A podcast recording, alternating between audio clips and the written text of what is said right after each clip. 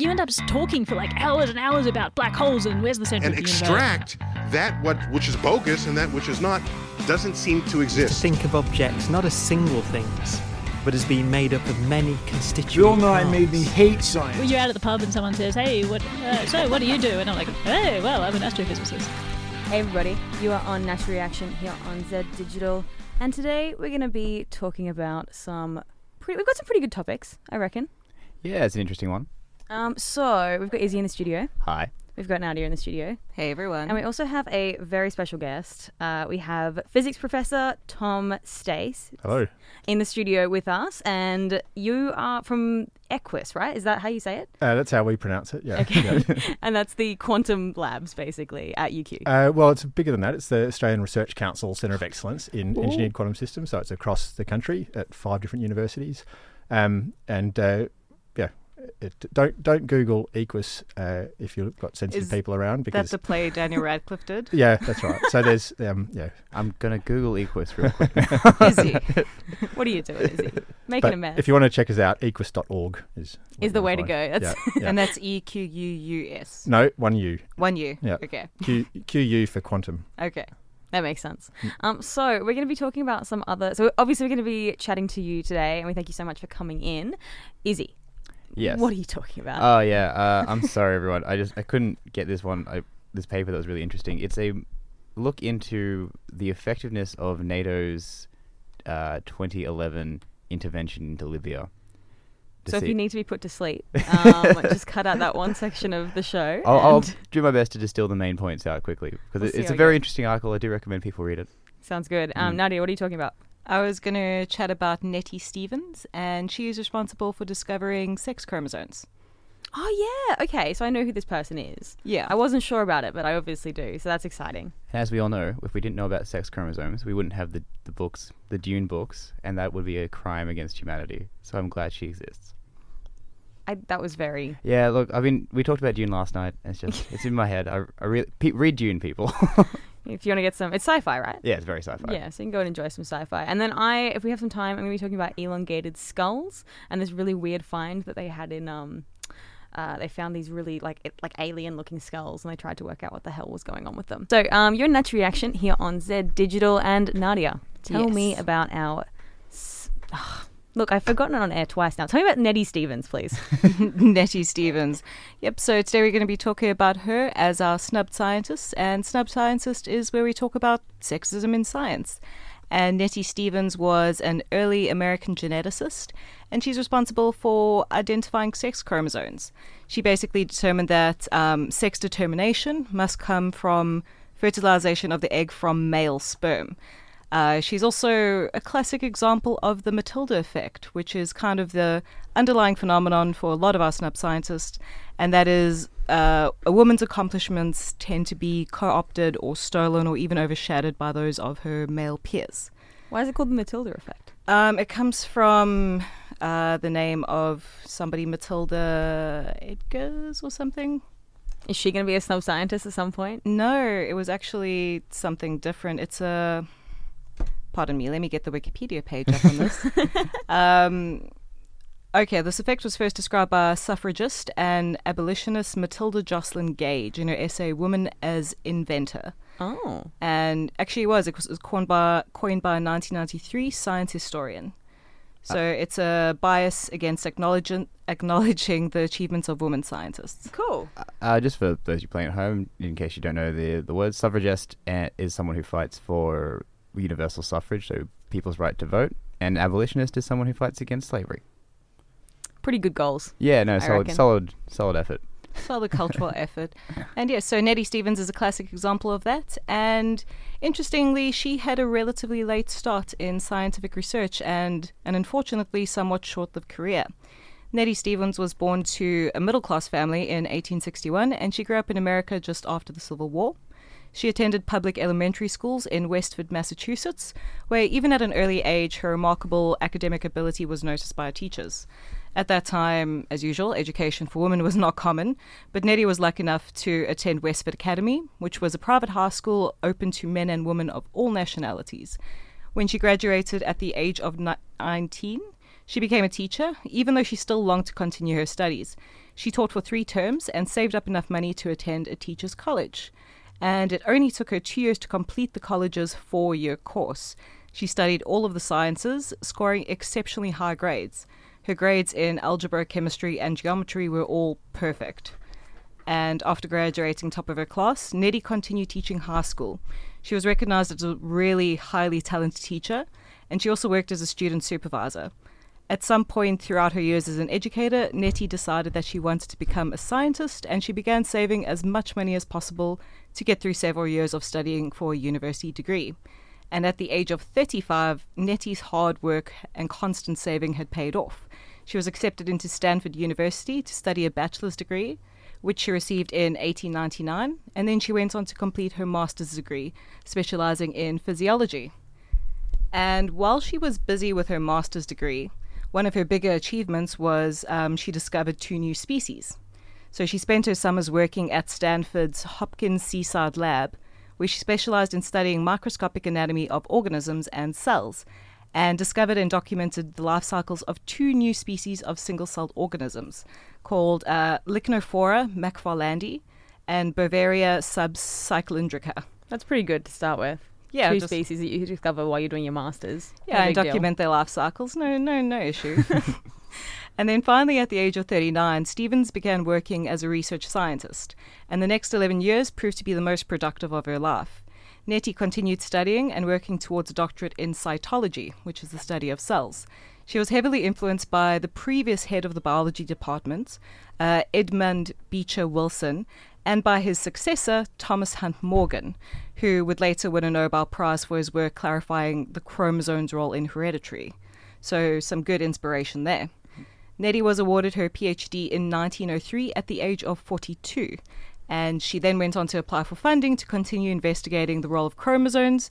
And she applied for the grant saying, I am especially interested in the histo- histological side of the problems in heredity connected with Mendel's law, and I know that there is a need of great deal of painstaking work along that line.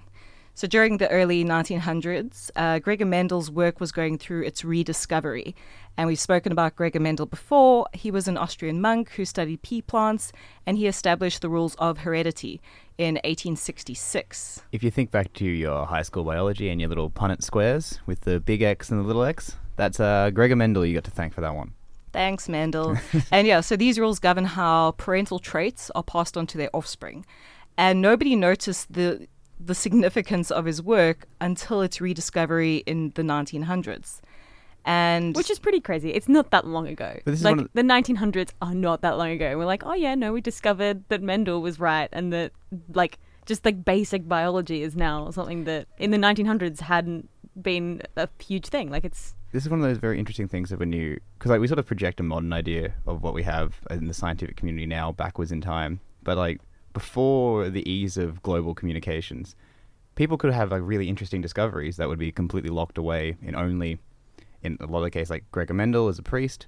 A lot of uh, learned people were reli- in religious institutions. It's because they've housed learning for centuries now, and then people would have these really written, detailed records of interesting scientific ideas that would just never be seen. yeah, for- or they'd be at a years and university, and Yeah. that would be it. Like imagine how much all the research we've missed. Yeah, But yeah, Yeah. it's ridiculous thinking, what, 118 years ago is when things really started moving for the sciences, it seems. I mean, biology. I don't know about like But even even physics and chemistry, that's when a whole bunch of the nuclear physics started coming about and all of that. That's true. so I think the early 1900s was massive when it came to like that kickstart of scientific developments. Well, I'm surprised Darwin didn't have uh, wasn't more inspired by Mendel. He um, you know, he he was around in the 19th century, so 50 years before that, and so his theory of evolution obviously uh, has a lot to say about how hereditary works. just just, Yeah. a, just a little bit. Do you think that? I, w- I wonder if that was just like like Darwin didn't see Mendel's stuff, or whether he like like, wouldn't it be interesting if like Darwin like read Mendel's things and was like, oh, that's silly. Like, But you would know, would that have been available to Darwin at the time? yeah, I don't know. So well, he, he apparently developed a lot of his work as he was a young man traveling around the world uh, Hmm. on the Beagle, right? So, Yeah. so he didn't have a large library to consult, and he was just looking at the stuff around him. Yeah, and, and with the lack of something like the internet nowadays, is where you get all your information. uh, they there's a chance that he may have never come across Mendel's works. Yeah. Um, being an Austrian monk and everything, I don't know. Uh, I'm actually not too sure if Gregor published a lot of stuff in the traditional sense or just documented it and then it became this big rediscovery. I think it was very early. I don't think publishing at that point was. No. Anyway, back to Nettie. So, um, during the early 1900s, it was already known to cytologists that an offspring inherits equal numbers of chromosomes from each parent, because this was just routinely observed under their microscopes. But nobody had been able to prove a link between Mendel's rules and the role of chromosomes, and what part, if any, did they play in heredity. And furthermore, nobody knew how the sex of an offspring was determined. Most scientists believed that sex was determined by external factors like temperature or the nutrition that acted on a fertilized egg. Which is true in some species. oh yeah, of course, like in like in turtles. And quickly on Gregor Mendel, uh, we do not know about Darwin's perspective, but we do know that Mendel had read The Origin of Species. And Oh. because Gregor Mendel's work wasn't really well known till after his death, but uh, the reverse is not true of Darwin. Oh, So like it's that's interesting. yeah, and his and Mendel's ideas would only come much later on to influence and like thoroughly support Darwin's ideas. It's very interesting. Huh. There you go. Very cool. Um, so yeah, they a lot of people believe that sex determination was purely an external factor, and yeah, it's true in a lot of, um, I believe, reptiles. Yes. So turtles and all of that, where I think um, they'll bury the eggs, and the colder ones uh, tend to be female. no, where the no, one- the, ho- uh, that mostly depending again depends on the species. Mm. Mostly, the hotter it is, the more likely you are to get females. This is why like uh, another facet of glo- global warming, which is interesting, uh, is that we are seeing, especially in turtle populations, a lot of this. Uh, the bias is swinging more and more towards females Yeah. as the temperature rises. Gotta like pour some cold water on those eggs. well, I mean, I don't know uh, much about turtle mating habits. But maybe you want more females if you want to spread the species. I don't really know how. Oh, you would definitely want more females Yeah. because um, in a lot of different animals, females, if there's a lack of males, they can actually just They can share a male. they can share a male, and uh, under very certain conditions, they can Change um, sex. Not turtles. Not though. change sex, but they can Uh. have um, offspring without the need of a partner. Oh, partner. you mean straight up just Oh. parthenogenesis? Yeah. Where they, yeah, I, yeah. Actually, I don't know about turtles, but that could be. It, it Mm. happens in snakes. It happens in a lot of animals. So um, you'd want a female. But anyways, Nettie received her grants. She got thousand dollars to investigate problems relating to sex determination between the years of 1904 and 1905. She then went on to win an additional one thousand dollars, which would have been massive during the time, for the Ellen Richards Prize for the best scientific paper written by a woman. And that was for a study of the germ cells of Aphis rosae and Aphis oenotherae. In 1905, Nettie published a series of papers in which she de- demonstrated that the sex of an offspring is determined by the chromosomes it inherits from its parents. This body of work was called Studies in Spermatogenesis, and while she was studying mealworm beetles, she noticed that male beetles produce two kinds of sperm one with a large chromosome and one with a small chromosome. When the sperm with the large chromosome fertilized eggs, they produce female offspring. And when the sperm with the small chromosome fertilized eggs, they produce male offspring. That's so cool. That's how they worked it out. I love it. Exactly. And in her papers, Nettie showed that an organism's sex is determined by these specific chromosomes. This pattern was also observed in other animals, including humans, and became known as the XY sex determination system. So males often tend to have XY, Y being the small chromosome, females are XX. And this was Hell also yeah. the first bit of work that provided evidence that a physical characteristic, in this case sex, of an individual, is linked to differences in chromosomes. And like many great discoveries, most scientists did not embrace this theory immediately. And Edmund Wilson, who was Nettie's colleague and mentor at the time, and also a legendary biologist in his own right, uh, is actually more commonly cited as the discoverer of sex chromosomes. Edmund was working on the same question as Nettie, and he published a similar, similar result around the same time that she had published her findings. It is generally stated that Wilson independently obtained the same results as Nettie at the same time, but he apparently did not arrive to his conclusion on sex determination until after he had seen Nettie's results. Classic. Wilson's paper was published before Nettie's, and as the man with oh. a higher reputation, it was he who was credited with the discovery. But even though their papers were similar, it was Nettie who presented a stronger and ultimately more correct conclusion. That's outrageous. Um, Edmund had, I mean, he was also working um, on a model species on the same question where males, now the model system that he was using, his males had one less chromosome than the female.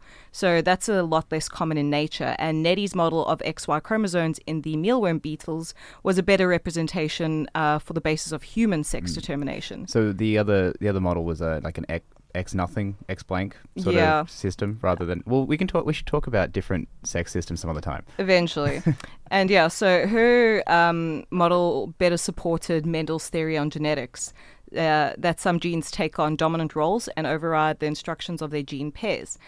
Wilson still also believed that environmental environmental factors played a role in determining sex, whereas Nettie said it was purely based on chromosomes. And at the time, neither view could be confirmed absolutely um, based on the discoveries, but throughout time, um, it did prove that Nettie was more correct. And unfortunately, it was Wilson who did get the credit. And they should have at least been considered co discoverers for this achievement, at least. Yeah. But, you know, Nettie's continued to do research and teach for the rest of her life. She had a good scientific career despite starting late, and unfortunately, it did end too soon. She died of breast cancer in 1912. But, you know, in the decade prior to her death, she managed to contribute more to her field than many scientists with much longer careers.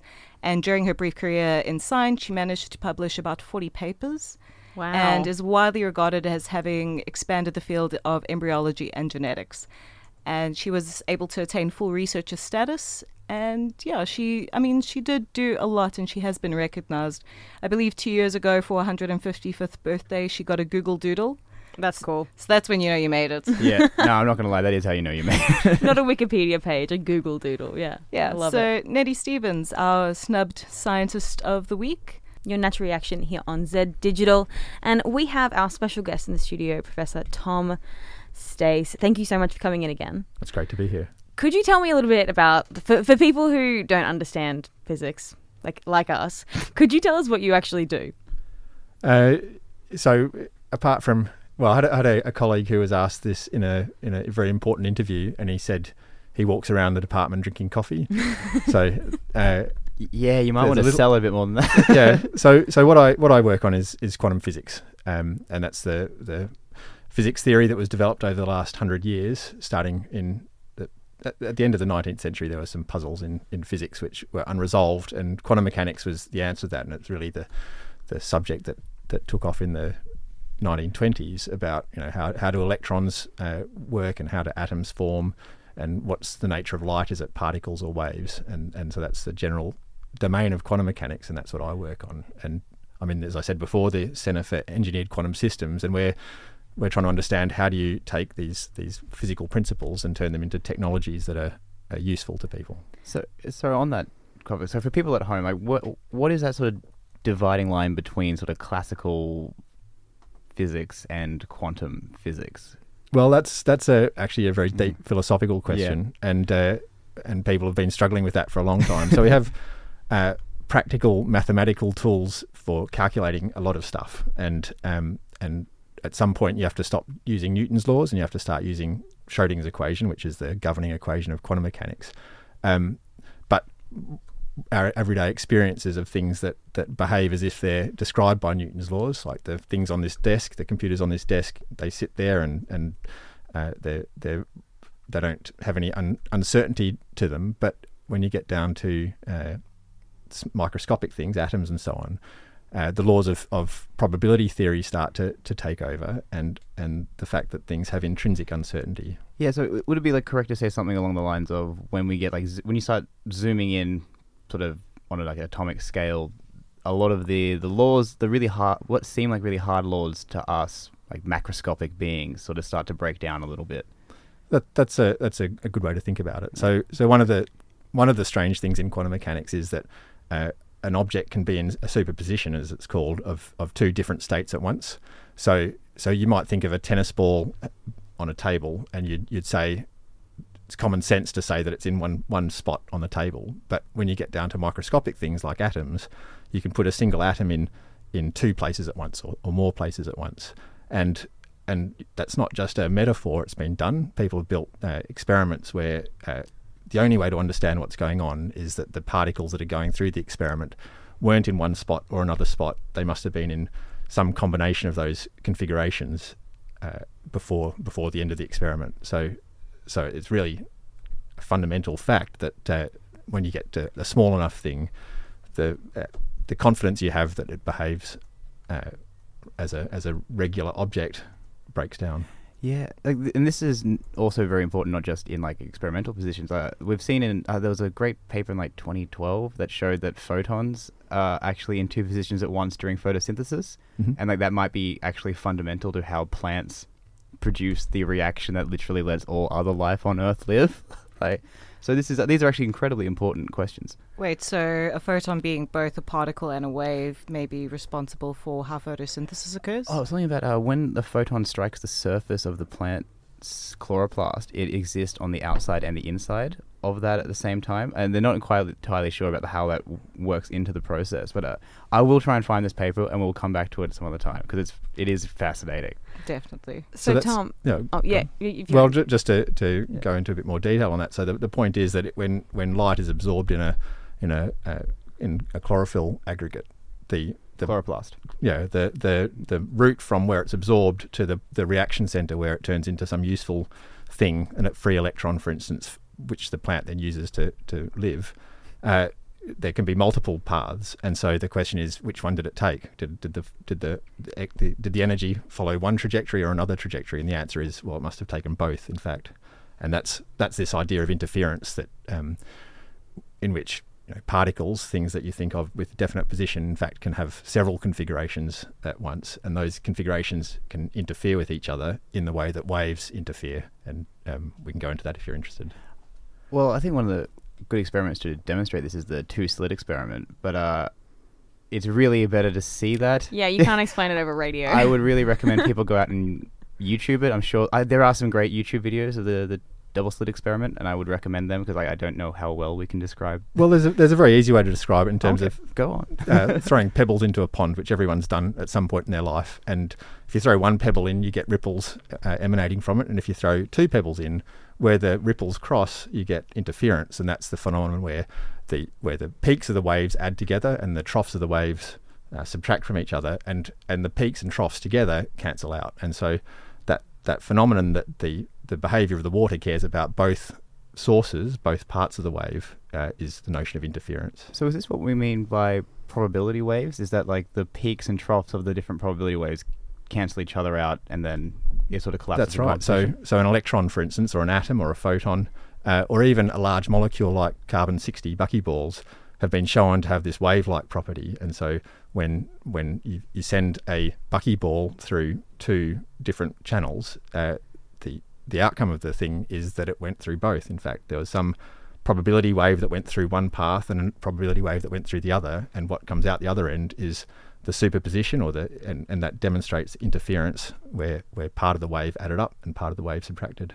that's very cool. That's mm. that's like I didn't even think about that kind of So stuff. there's some crazy I- ideas out there to actually send a virus so through through a t- double slit experiment and and and the reason why that's crazy is because it's debatable whether a virus is itself alive, but you know it's it's it's debatable. yes. And so then the then the the status would be that you've done a quantum interference experiment with a, li- living object. Yeah. Oh wow, that is actually fascinating.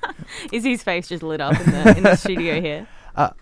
Sorry, I don't want to d- dominate the conversation. I feel like I'm taking over for my co-host. well, I I just wanted to know um, whether you're more on the theoretical side or practical side or a bit of both. Well, I'm a theorist, but I work closely with experimentalists. So, so my day job is doing doing sums and driving uh, computer programs. But uh, I think a lot about the experimental results that my colleagues at UQ and, and elsewhere around the world uh, are working on. So with um, we, we kind of discussed this a little bit, but to me, quantum is this like abstract thing that's kind of over there, and it's really difficult to think about as like a like you know in two places at once. Like you can think about it with cats or with ripples and Well- stuff, but actually considering how it works. well, it seems to like violate. Like, 'cause we're macroscopic objects, and we're used to these macroscopic laws being hard and fast, and it just breaks our entire conception of how those Yeah. things sort of operate. So how would you? So we kind of is there a there isn't a limit? I mean, if we're talking about viruses doing this, that's something that I would have never thought would be a quantum Yeah. system. thing. It seems like a Yeah. bit too big. yeah, is there is there like a is there kind of a hard and fast rule? What what makes something quantum? Is there is there something that you can go, okay, this this breaks this rule, or is it just if you get small enough, it's Well, going to break the it? short answer is no. There is no hard and fast rule, and so so there's this this notion called the Heisenberg cut, which is a uh, it, it, in physics, it's a principle that at some point when things get big enough or hot enough or energetic enough, they should stop behaving quantum mechanically. But but it's really a hypothesis, and it and there is no point that we've discovered where this this sort of transition from classical to quantum is a hard cut. And so really it's just a question of if you make a thing cold enough uh, and and run the experiment precisely enough. So far, we haven't found any violations of quantum mechanics. Huh. So, in principle, you could get uh, do a double slit experiment with a cat or a human being. Now, if you do the calculation, this is a fun calc for the undergrads. Okay. How long does it take for that experiment to run? And the answer is it'll take the age of the universe or many multiples of that. So, in fact, we won't see it. But, but you know, in principle, But you no- never know if you don't go. Well, I don't know. It might take a while. it might take a while, yeah. That's crazy. So the next question I had for you when this laptop opens up again, um, are quantum ideas and systems being used in the real world? Is there something that you could, like my laptop, or is there something that actually exists, or like technology that we're using that uses quantum mechanics? Absolutely. So, uh, in in my area, we sort of divide the quantum history into several phases. So there was an early phase where people were really just trying to understand the physics, and um, and then there was a sort of technological phase where which which we call now uh, a bit hokily, you know, it's the, the the first quantum revolution, which was where people were using principles of quantum mechanics to do some some things. Now those things were uh, somewhat controversial, like developing nuclear weapons, um, but also things like the laser. So in the 1960s, they built the first laser, which was uh, really motivated by uh, ideas that Einstein had a, a few decades before that. But but to build a laser, you really need to understand quantum mechanics. So lasers, uh, atomic physics, um, and also building clocks, uh, very advanced clocks, relies on knowledge of quantum mechanics, which was developed in the first half of the last century. Are we talking like atomic clocks and that kind of thing? Exactly. Or- So the most accurate cro- clocks in the world are uh, atomic fountain clocks, um, and uh, and the ones that are used on the GPS satellites that you're using on your phone to find out where you are are quantum mechanical objects. That's very so cool. cool. Yeah. Um, so I see one of your featured projects is on autonomous robotic flights. How how is quantum mechanics involved in that? Because I'm really curious. Oh, that one. So um, that's a, an old project, and in fact, uh, yeah, let- let's let's um, not go too far along that that route because um, uh, the status of that one's. Oh, okay, Oh, okay. Yeah. fair fair enough. Fair enough. But it sounds it sounds really cool. So I'm guessing you're just using quantum mechanics to try and No, that's got no quantum mechanics in it. That was a crazy idea, actually. So, uh, an uncle of mine has a, a farm in northern New South Wales, and one of the things he, he does is it grows uh, it grows custard apples, but he also has bees. So he's a He's a an apiarist. beekeeper, an apiarist, and um, uh, he and I were sitting on his back deck one one day a few a few years ago, talking about um, about his farm, and uh, he has this problem with um, uh, uh, parrots that come and eat his fruit, you know, and so so we were thinking, happens, well, what are you going to do about that? And and he says, you know, parrots are really smart, smart. So you you walk around and you just try and scare them away, and and they, they fly off, and then they come back, and then you walk around again and try and scare them away, and they they jump to the next branch, and then the third time they don't even bother. And so so we were you know we we're thinking, how do you stop these things going after your fruit? And and and this is the idea for using uh, drones to fly about and and uh, you know Scare the scare off. them very cool. Lovely. harmlessly would be the objective. Well, We, yeah. want, we want to stress. Yeah. So I had a, had a, uh, an undergrad working on that project, and uh, I'm a bit surprised it's still up there. Actually, no parrots were harmed in the making of no, this drone. no. no, that's very we cool. did though. we did harm some drones though. You're on Natural Reaction here on Z Digital, and we're in the studio with Professor Tom Stace from EQUS, um, which is not at the University of Queensland. I wrote that down, but it's not correct. It is a Australian. No, you didn't even say that. It's ARC. it's It's so International. So, no, so EQUS is uh, it's across five universities. Its main node is the University of Queensland, but it also includes Macquarie University, ANU, University of Western Australia, Sydney University, okay. and UQ. So it is. I can say Australian then. That's okay. And certainly you can say it's it's uh, at UQ. We Yeah. we run the thing. Yeah. But yeah, you, you you do go to UQ most days. I'd I, so I'm I'm based at UQ. Yeah. They pay my pay my wage. So that works. That's we'll go with that then. So um, what we were talking about before the break is the World Science Festival. Um, so what are you guys actually doing there? So, uh, well, the World Science Festival, I'm sure you know about, has been going for a few years, and uh, with EQUS, we were uh, lucky enough to be refunded uh, by the Australian Research Council a year ago, or a couple of years ago. And uh, one of the things we proposed we'd do for the new one is to run a, uh, a, a computer game competition called the Quantum Computer Games uh, Contest. And so, it's the idea is for people to write uh, a computer game that's motivated by themes in quantum mechanics. So It doesn't have to be an actual quantum game. It doesn't have to be on a quantum computer or well, that, that was that was a, a little joke that we had. You know, is it a quantum computer game or is it a quantum computer game? Yeah. And um, uh, That said, if you can make a quantum computer game, you should probably still write in. so we might next year have a category for games running on quantum computers. That so you might have seen Google has now got a 72 qubit machine that Yeah. they've they've uh, they've told us about. okay, yeah, actually, that's on a natural, like a nice little natural continuation here. Shall we talk about how uh, qubits and quantum com- uh, qubits sort of enable quantum computing to far outpace Yeah. regular classical computing? What is a what is a quantum computer? Sure. We, well, we, maybe we get back to the the World Science Festival in a bit. But so, what is a quantum computer? So, I already told you about the first uh, quantum revolution, which was building lasers and clocks and uh, nuclear power. Um, that we're sort of in in a phase now where we're wanting to take advantage of more of the strange uh, phenomena in quantum mechanics. And and one of the things that we, we know we can do, if only we can build a good enough uh, device, is to do uh, computations using quantum physics. Um, and you might say, well, why bother with that? And and the answer is uh, computational complexity. So can I take a, a quick digression Go into for your that? life. Do it. So when when a when you ask somebody to solve a problem on a computer, you need to. Most things are really fast, you know. So computers are great for doing uh, sums and spreadsheets and whatnot. Yeah. Um. And and but you can still give a, a computer a problem that's that's really difficult to solve. So there's some famous ones like the traveling salesman problem, where you, you you're given a There's a, a bunch of rivers to cross, and you can only cross them once. Sure, that, That kind one. of thing. So, Yeah. traveling salesman is a logistics problem, and the idea is you've got a bunch of cities to visit, and you want to get between them as, as efficiently as possible. Now, that's a hard problem to solve, uh, to find the, the fastest way to, to travel between them.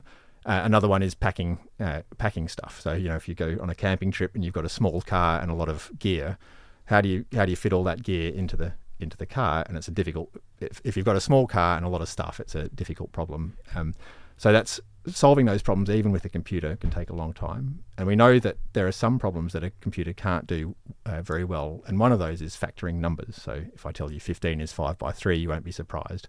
But if I give you a 200 digit number, factoring that into its prime factors is a very difficult problem. Oh yeah. And that's that. Even for me, to be honest. Well, and that's it's an important uh, mathematical problem actually, because whenever you see the HTTPS uh, logo on your web browser, it's using fundamentally the, that fact to encrypt uh, information with whoever your uh, your web browser is communicating, like your bank. So if you're doing financial transactions, at its root, you're using that that fact.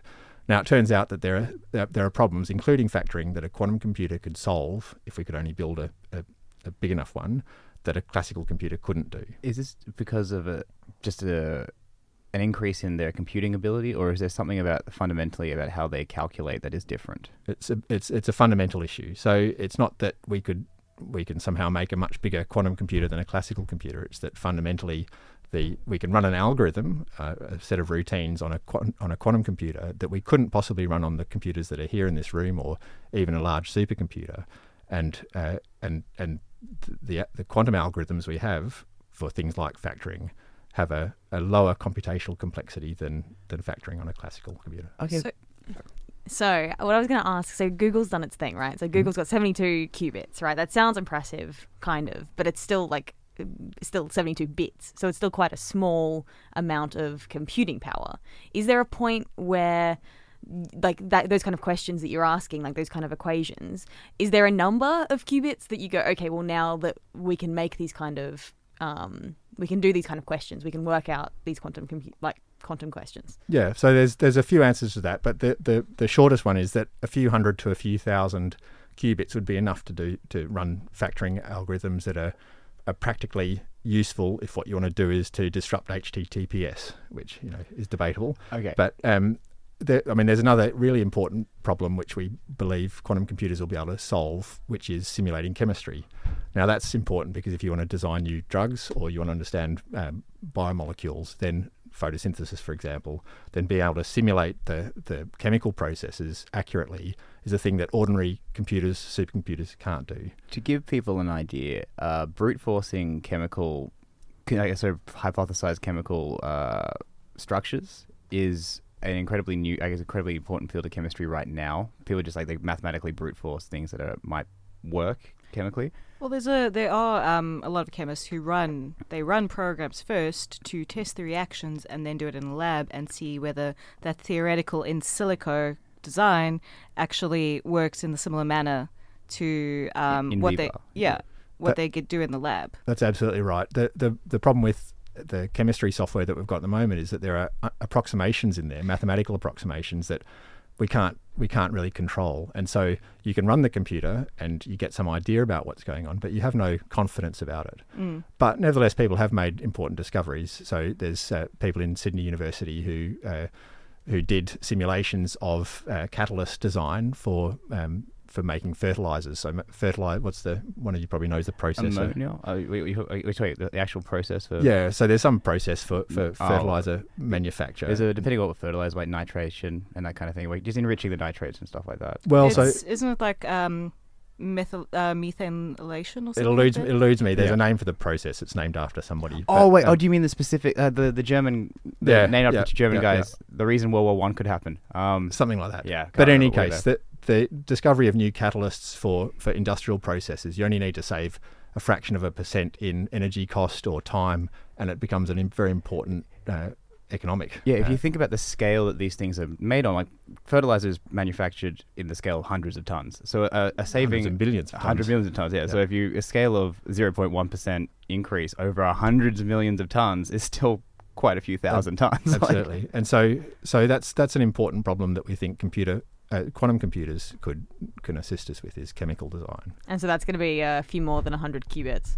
So that that requires more than a few hundred qubits, but um, the the point is that it couldn't. There, there's no classical computer that we could design that would would run those those uh, simulations. So I suppose that's like a question I have is uh, what about the quantum computers allow give us access to these other algorithms that classical computers simply can't run? So so again, the you know this this this notion that there was this quantum uh, revolution in the mid 20th century was based on this uh, idea of interference and superposition. So the the wave-like properties of particles, and what we're talking about now really relies on another strange uh, fact in quantum mechanics, which is this this idea of entanglement. And and entanglement really is the statement that not just not just that particles can be in more than one place at once, but that a particle over here and a particle over there can can have uh, can be correlated with each other. They can have properties that are, are correlated across space, um, and furthermore, you can't explain those correlations classically. So, can I give you a, a short example? Yes, please do. You know, I could I could take two coins and make one of them heads, one of them tails, pass them to a friend, and uh, without looking, we know that we're going to get uh, the opposite uh, of we're going to get opposite outcomes. One person is going to get heads, and one person is going to get tails.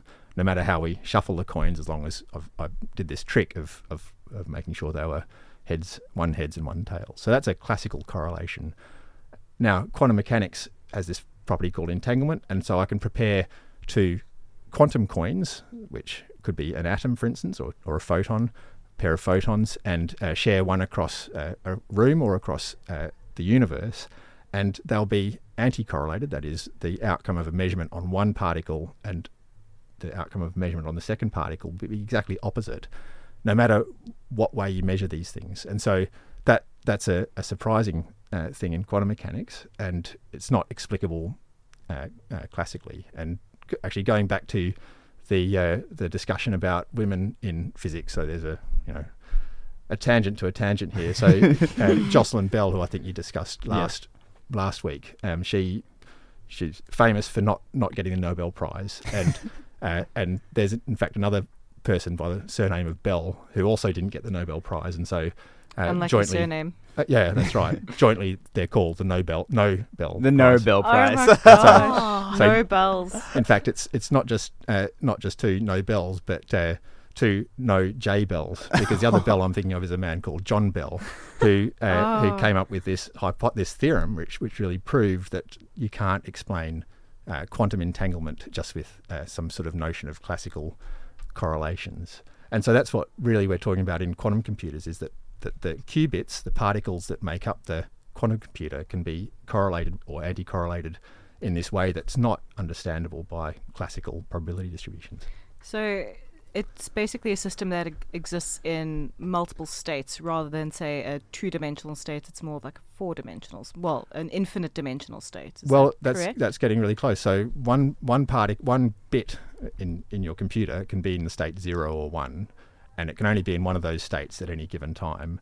But a quantum bit can be in both states, zero and one, at one time. And then you ask about two bits. Well, there's four possible states of two bits: zero, zero, zero, one, one, zero, one, one. And a, two quantum bits can in fact be in all po- four possible states simultaneously. Three bits can can have eight possible configurations, and eight uh, three Oh. qubits can be in eight possible configurations, and it grows exponentially. So, with n qubits, some number of qubits, you have an exponential number of states that it can simultaneously represent. So much more computing power, basically. Yeah. Um, more than that, it's not just like taking a, a whole collection of uh, classical computers and building a big cluster out of them. It's that fundamentally the system is representing all possible states of all possible calculations in one object at once. So, with quantum computers becoming very much a thing, they obviously are going to be used a lot for higher end processing when it comes to a lot of science research, uh, in silico models, and all of those chemistry reactions, as well as I think eventually we'll go into a lot of the bigger companies like banks and that.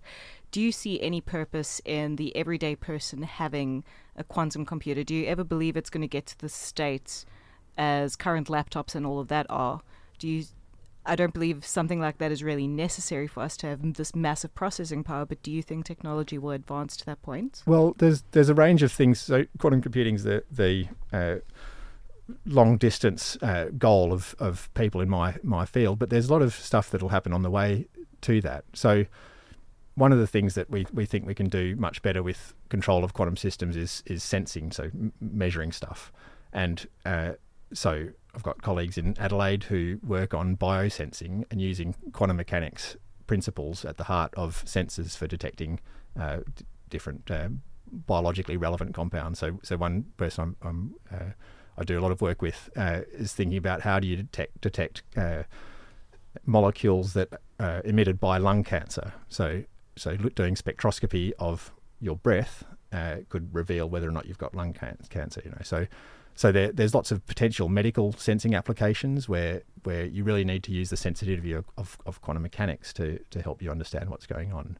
Um, so whether, whether it come whether you know import, uh, it's going to be important to the everyday person to have a, a full scale quantum computer, I don't know. But if you go back to the 1950s when people were starting to develop digital computers, there was a famous quote by I think the president of IBM who said he only sees a market for five digital Yes. computers ever.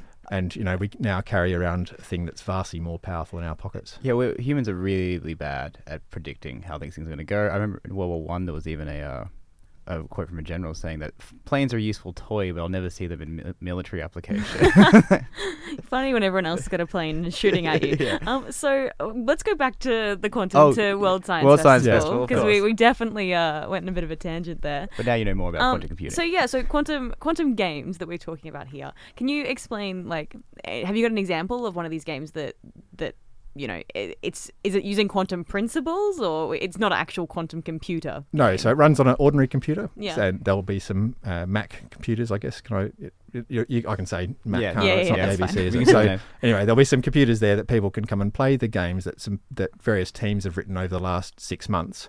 Uh, a bunch of those teams are undergraduate uh, student developers at different universities, and there's some uh, independent developers. But but the the core was really just to write a computer game that uh, takes advantage of quantum principles. So you might think, well, why bother with that?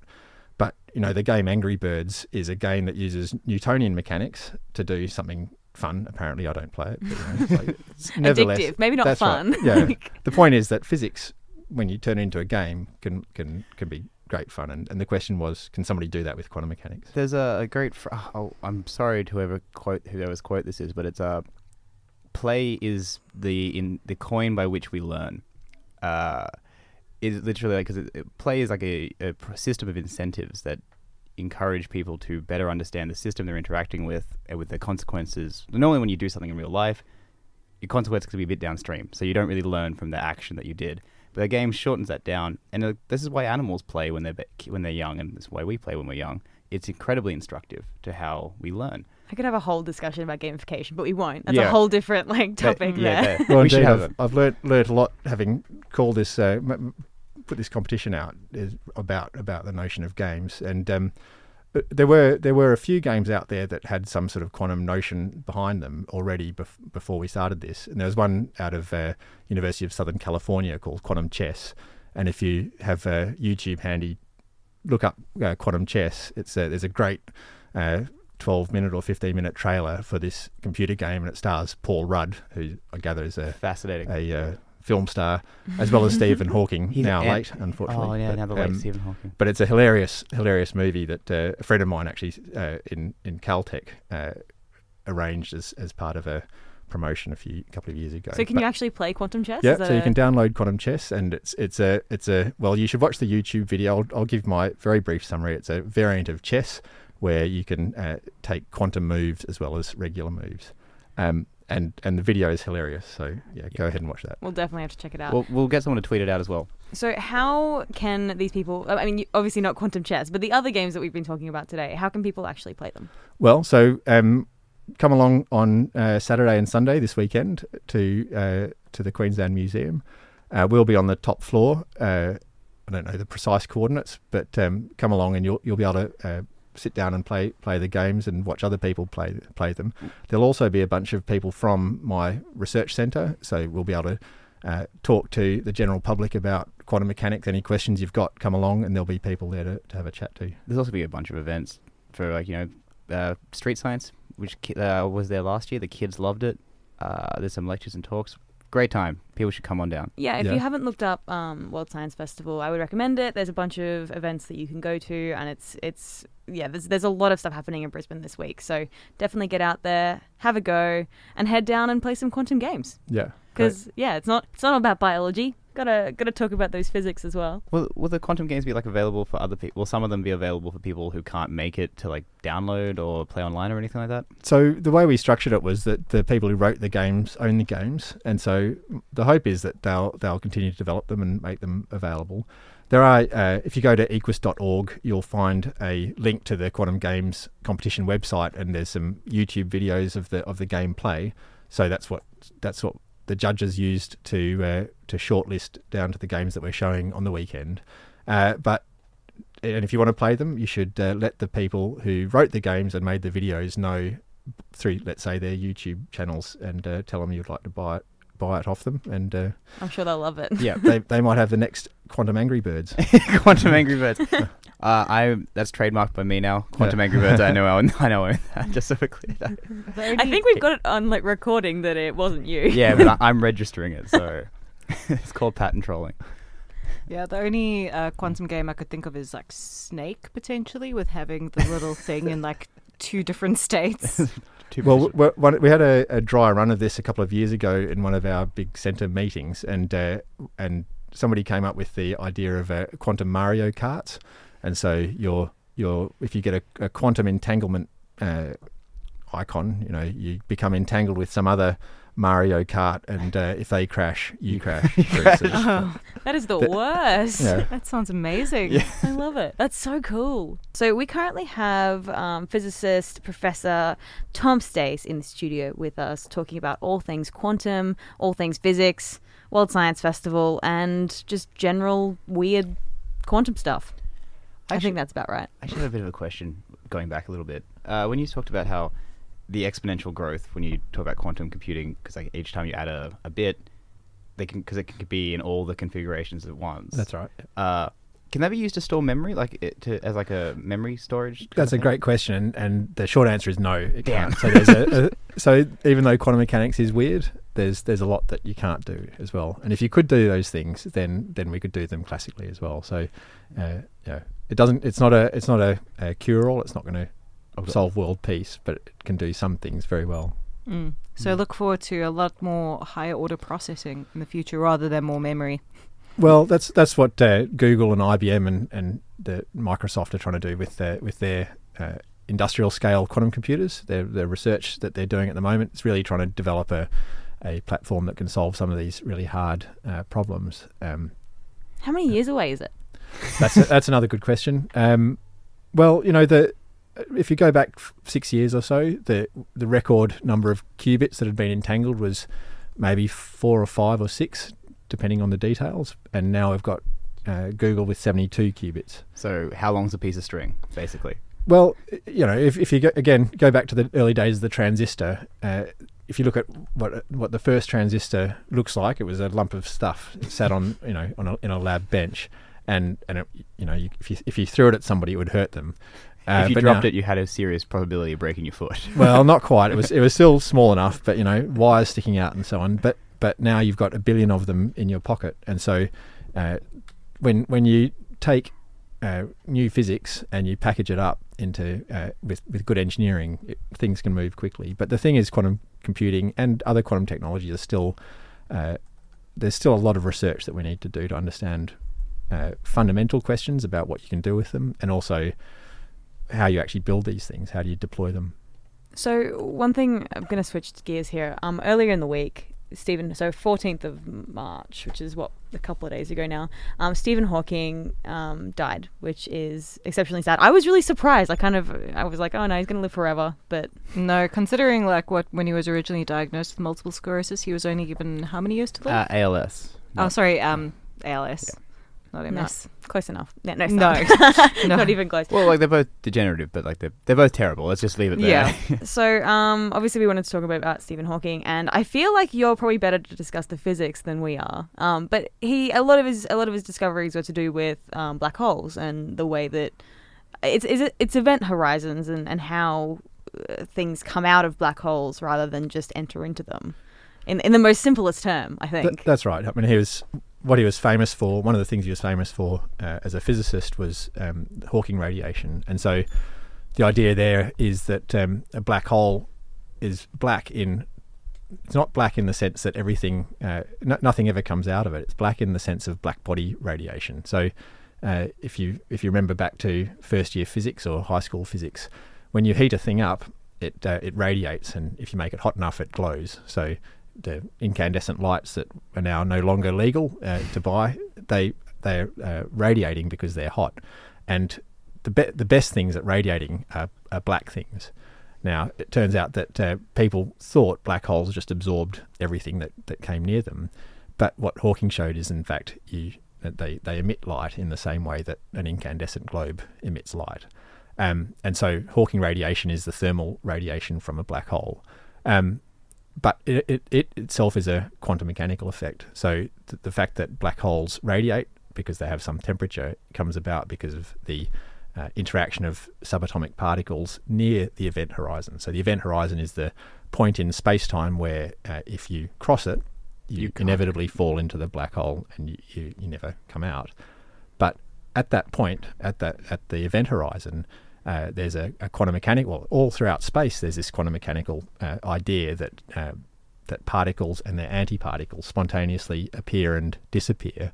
And so, what Hawking realized was that if you have an event horizon, you can locally have this this uh, spontaneous uh, uh, appearance of of a particle antiparticle pair, and one of them can fall into the black hole, and the other one, if it happens to be just outside the event horizon, radiates off. Oh, and this like creates a, a break in the symmetry of like produ- of, ant- of particles and antiparticles. No, so that's well, that's a good question. I, I don't think anyone's uh, uh, made that link, but um, the, the the point is that the black hole, which classically just looks like it absorbs everything, when you include quantum mechanical effects at the event horizon, it looks like it emits this light at, at a temperature. Actually, um, talking about Stephen Hawking, I recently um, picked up a copy of A Brief History of Time, which is one of the first books I think he wrote, and it was it, it's still very relevant today. I think there's an updated copy. So now, if you don't know anything about Stephen Hawking's theories and the universe and want to know more, I would totally recommend giving that one a read because it is definitely a it's a really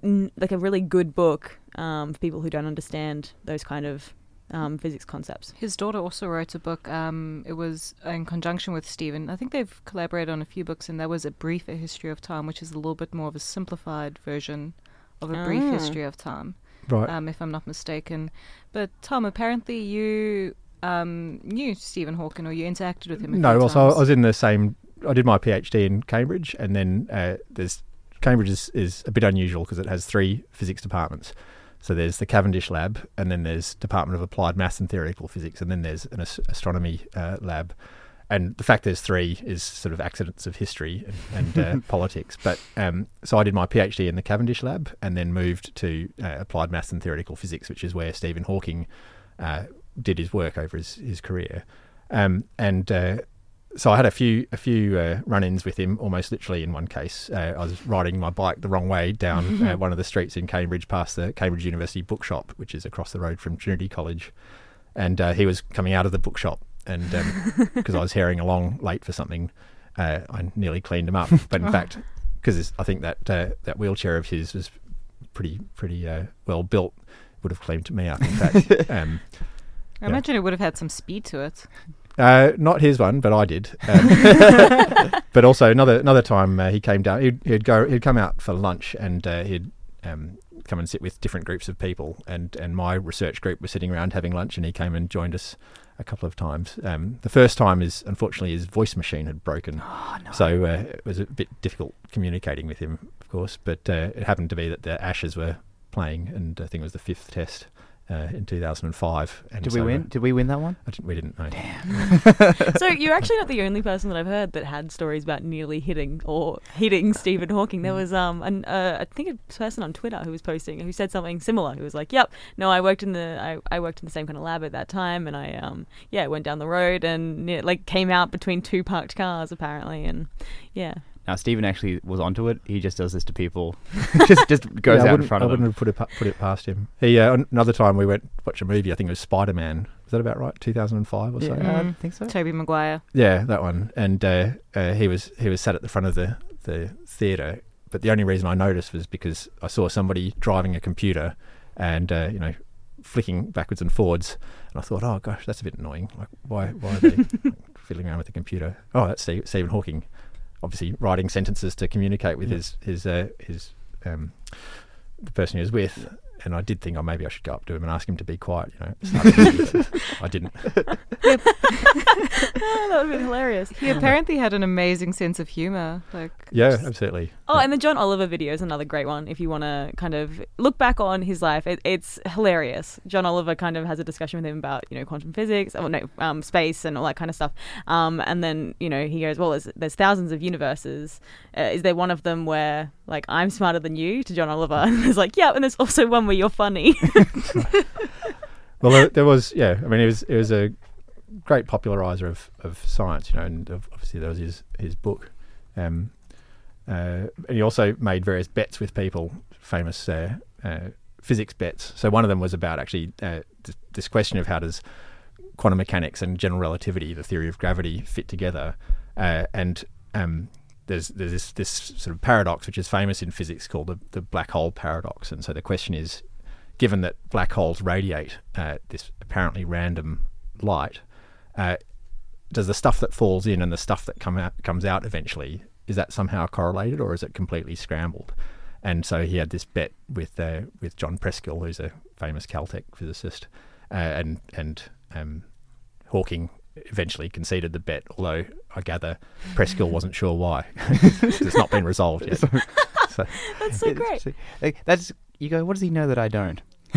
second highest. Oh, and so there was also apparently another time where he, um, you know, was having had a hosted a party for time travelers, and again, I think you can see the actual photos of this.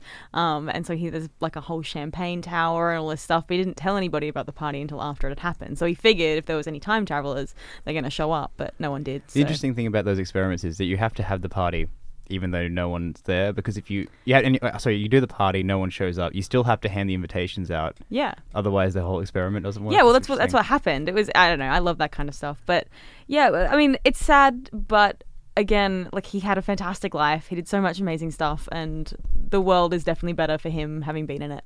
Oh yeah, and he surpassed everybody's expectation of actually staying alive to this point. So he's had a phenomenal run in, like Yeah. a run Yeah, in his career. And glad he did. Yeah, and I often wonder if he would have reached the acclamation that he had if he um, never got sick. And I wonder where that path would have taken if he never got sick, um, if he didn't lose all of his motor functioning. Would he have had the same success? I don't know though, because I mean, he's still a very great science communicator. I don't know if it. Yeah, I mean that was one of one of the things that people loved about him was that he was able to communicate ideas in a way that was really inspirational, and um, I, am sure that was part of his personality and his character, not a consequence of his, his No. disease. Mm. and um, I think it just his disease did amplify what a an amazing person this is. Where it didn't stop him from writing how many books and just living a relatively n- normal quote life. Well, the other thing that's amazing when you think about it is that he's a theoretical physicist, and, and the currency of most theoretical physicists is calculations and doing mathematics. And you know, doing complicated mathematics isn't something you can do in your head for most people. You need to write pages and pages of calculations out, and uh, yet he could. You know, he didn't have the capability to, to do the calculations mechanically on, on a piece of paper or on a computer. Uh, and yet, you know, sitting in his, in his chair, he could think through the the reasoning. Man, I can't even do shopping lists to be honest with you just Your natural reaction here on Z Digital and Izzy.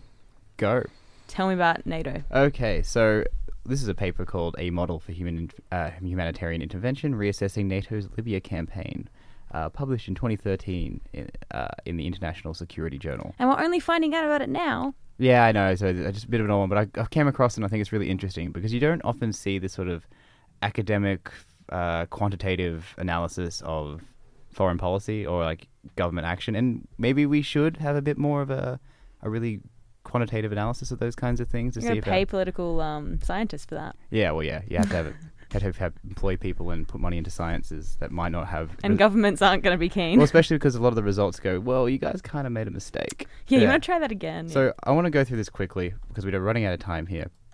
But it's basically looking at because Libya is often held up as a really good example of a decent humanitarian intervention, uh, engaging in the norm that we call now the responsibility to protect. So in situations where uh, a government or state is like actively persecuting its civilians, there's sort of an emerging idea in the international stage that the international community has a responsibility to protect those people.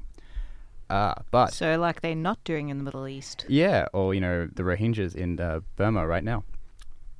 But uh, we're looking into this now. So at the beginning of the conflict, like the conflict sort of at the end of the conflict, we've sort of had this idea that with the replacement of Gaddafi and his downfall, that it was sort of a net positive in the area. However, this researcher, uh, who I've lost his name all of a sudden, very poor form. Unnamed researcher. this unnamed researcher, this this lone hero of academia, will say, uh, predicts that the intervention may have actually caused up to seven to ten times more casualties than uh, than would have initially happened because by the time the intervention took place, because it began in March of 2011, the actual uh, civil war, in within six weeks it was almost over with 257 people dead. Uh, terrible loss to people. Uh, this is part of the Arab Spring if people can cast their minds back to 2011, 2012. Uh, the idea was that this was a brutal oppression of the people, and it was, and I don't want to justify anyone's, uh, anybody, I don't want to justify a dictator's moves. But after the intervention, it started to prolong the war, and it stretched from what looked like was going to be over in six weeks to 36 weeks, and the most conservative estimates have about 8,000 dead, with 11,500 being the sort of the the ceiling of the estimates for people at the end. And we look into why this happened, and it was a it kind of seems to be a direct result of the intervention. Uh, by waiting so long until the inter- until they intervened, it polarized the whole situation with uh, sort of there's going to be an end to the conflict with uh, you know terrible dictator still in power. The uh, but the idea of a humanitarian intervention to protect people quickly fell apart into this idea of we need to change the regime, uh, which itself left a big power vacuum and under which there was no central control. A whole bunch of different armed groups started persecuting people along ethnic and uh, religious lines, just in their local communities. Uh, a lot of people were immediately beset upon, especially a lot of the majority black migrant workers who were brought into Libya uh, under Gaddafi under Gaddafi's administration to be workers. Uh, they were sort of instantly perceived to be others and enemy, and they were actively persecuted following the um, following the downfall. So I do want to try and get through this very quickly. Uh, what what it try what this paper is really talking about is the idea that we need before someone uh, the international community decides to just intervene in another country civil war, it needs to have like really set concrete goals in place about what it wants to achieve and how it's going to achieve them and where what happens at the end. Because uh, this is sort of a an illustration of what happens when you have no exit strategy, and that's kind of been what's happened in the Middle East constantly over the last few decades, where people go in with good intentions but no real plan for what happens following. Not really a, much of a humanitarian effort. It's more just like a control. Yeah, exactly. The humanitarian effort is quickly displaced by this idea that we need to cause a regime change, and the, what happens after, like following that, is what where the real conflict lies. So, in the, the the paper also raises the idea that it was com- NATO was completely either mis- uh, misperceived the situation, or maybe it was misled, or maybe it was deliberately misperceived the situation to be an active bloodbath throughout all of Libya during the beginning of this uh, during the beginning of the civil war. It doesn't seem to be true. Using various analysis from uh, Human Rights Watch and other NGOs, the casualties in the early opening stages of the civil war were very minimal. Uh, again, don't want to justify them. It's just that it wasn't what people perceived it to be, and it's believed a lot of this comes down to a really good PR campaign on the side of the rebels. They were involved in the uh, in the National Transitional Council for Libya in Switzerland and the Libyan League for Human Rights uh, before prior to the intervention, and after it became clear the international community was going to intervene, the rebel community, uh, so the rebel groups, knew that they would have backup very soon and started to dig in and really execute like a bloodier campaign uh, following that.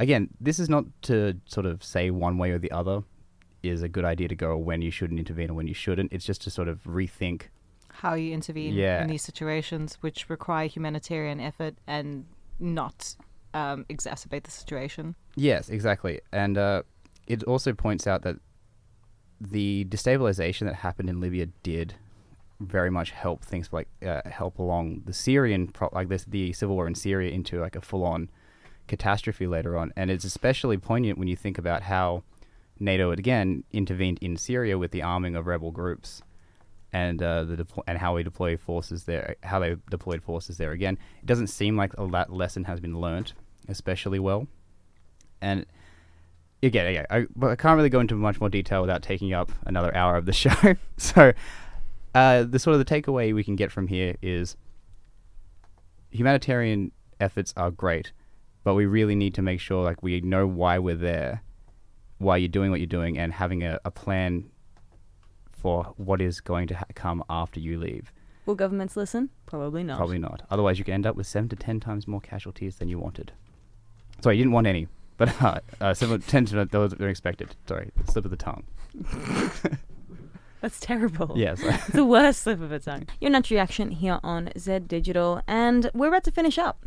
We've been talking. Wait, do you want to? How quickly can you do your story? Nah, let's leave it for next week. Okay, you're gonna you're gonna have to come back next week so you can hear all about my story, which we might do about elongated skulls, weird alien-looking skulls, and Nadia's story about saiga antelopes. Yes. and they're both great. Let me tell you right now. Thank you. You haven't, you haven't. Oh, you did see my story, didn't you? Yes. Yeah. Okay, fine. Fine. And uh, our lovely guest has left us a couple of very interesting papers, which I think we'll talk about next week. we'll have to we'll have to pour over, see what we find. Mm. Um, so Tom, thank you again so much for coming in. We've really appreciated having you. Thanks for having me. It's been Yeah. fun. Yeah, it's been it's been really good. So we've talked about quantum. Um, again, if you guys wanted to go to the World Science Festival, you definitely should. So it's it's in Brisbane every year. There's so many events happening, and you can see them all on the World Science Festival. Yeah, I page. just sorry, I just wanted to say as well, like I definitely have a much better understanding of quantum physics after having a chat to you Yeah, than would- most. We should you come along to Quantum Games on the weekend and check it out. I mean, there's loads of other stuff too at World Science Festival. Oh, The- definitely. I definitely need to attend it. Yes, like it's been fantastic. I gotta say, I agree, Nadia, 100. percent Like it's just been it's been very enlightening uh, to talk about because the quantum is becoming a bit of a buzzword where people just throw it onto anything. It is a buzzword. There's no bit about uh, it. It's been excellent. Well, I, I hang out with quantum physicists all the time, and you know, for the last 20 years, and it hasn't been a buzzword until recently. Yeah, Mm. exactly. Because I is it because I mean like people are throwing quantum onto things that are just to make it sound a bit sexier, but it's, it's good to get like the actual science behind it. Mm. Mm. And knowing that it's not as scary as you think. Mostly, most Mostly. I still don't understand, but I have a better understanding of it now. So what what else did we talk about? We talked about Nettie Stevens. Yep. Who was our snub scientist of the week and is kind of amazing. I don't know. I love that you kind of forget about how how little we knew not that long ago. Yeah, I, I really do love that. Where a hundred years ago, it, it doesn't seem that long ago. It isn't that long ago. It's to, two generations, three generations. and just the exponential leap that we've had in science, how we, what we know, how we go about things, how we experiment. It's just been phenomenal. All this information, and I'm always wondering, is there any anything left to discover? Um, Yes. and yes, of course, there's so much more to be discovered. but it seems like all this groundbreaking work that's happened over the past century has just been so monumental. It's like, where do we go from here? Well, I'm sure we'll look back on this though in like a hundred years' time, and it'll be the same kind of thing. And be like, oh, well, that's crazy. Like the fact that there was so much to discover back then. You know. Yeah, I'm but- going to be dead by then, so you can look back. But it's also true, like some of this isn't an artifact of history. Like uh, the first steam engine, steam steam train, steam locomotion was in 1800 and something, and then le- like less than a century and a half, like sorry, less than two centuries later, we were in space. Yeah, it's, it's like cool. it's like the, the, there has been a noticeable acceleration in like our technological abilities. I'm gonna finish up, but everybody, we appreciate you coming in. You're Natural Reaction, and thanks everyone for listening. Bye.